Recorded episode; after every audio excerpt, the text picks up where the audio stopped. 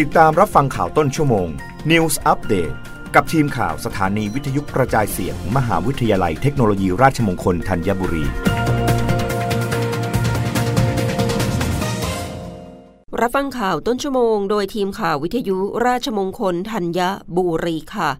กระทรวงมหาดไทยรับข้อสั่งการนายกรัฐมนตรี เดินหน้ารับมือสถานการณ์น้ำ ด้านปอพกรุงเทพมหานคร รวมติดตั้งเครื่องสูบน้ำจำนวน 18 เครื่อง 14 จุดสำคัญ เร่งระบายน้ำในกรุงเทพมหานคร นายธนกรวังบุญคงชนะโฆษกประจำสำนักนายกรัฐมนตรีเปิดเผยว่า จะสถานการณ์ฝนตกอย่างต่อเนื่อง ช่วงระหว่างวันที่ 7 ถึง 9 สิงหาคม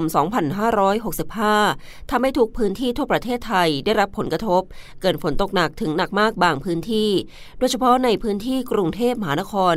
พลเอกประยุทธ์จันทร์โอชา นายกรัฐมนตรี และรัฐมนตรีว่าการกระทรวงกลาโหม พร้อมด้วยพลเอกอนุพงษ์เผ่าจินดารัฐมนตรีว่าการกระทรวงมหาดไทย สั่งการให้กรมป้องกันและบรรเทาสาธารณภัยหรือปภ.สนับสนุนเครื่องสูบน้ำขับด้วยเครื่องยนต์ดีเซล ติดตั้งบน trailer ลากจูง พร้อมอุปกรณ์ขนาดท่อส่ง 14 นิ้ว อัตราสูบ 28,000 ลิตรต่อนาที ให้สำนักการระบายน้ำกรุงเทพมหานคร ติดตั้งตามเขตต่างๆ ในพื้นที่กรุงเทพมหานครจำนวน 18 เครื่อง 14 จุดสำคัญ ที่มีความเสี่ยงน้ำท่วมขังเพื่อเร่งการระบายน้ำบรรเทาสถานการณ์น้ำท่วมแล้ว นายกรัฐมนตรีขอให้ประชาชนติดตามการแจ้งเตือนจากส่วนราชการอย่างใกล้ชิด โดยเฉพาะประชาชนที่อาศัยอยู่ในพื้นที่เสี่ยง ขอเตรียมพร้อมรับมือสถานการณ์ ทั้งนี้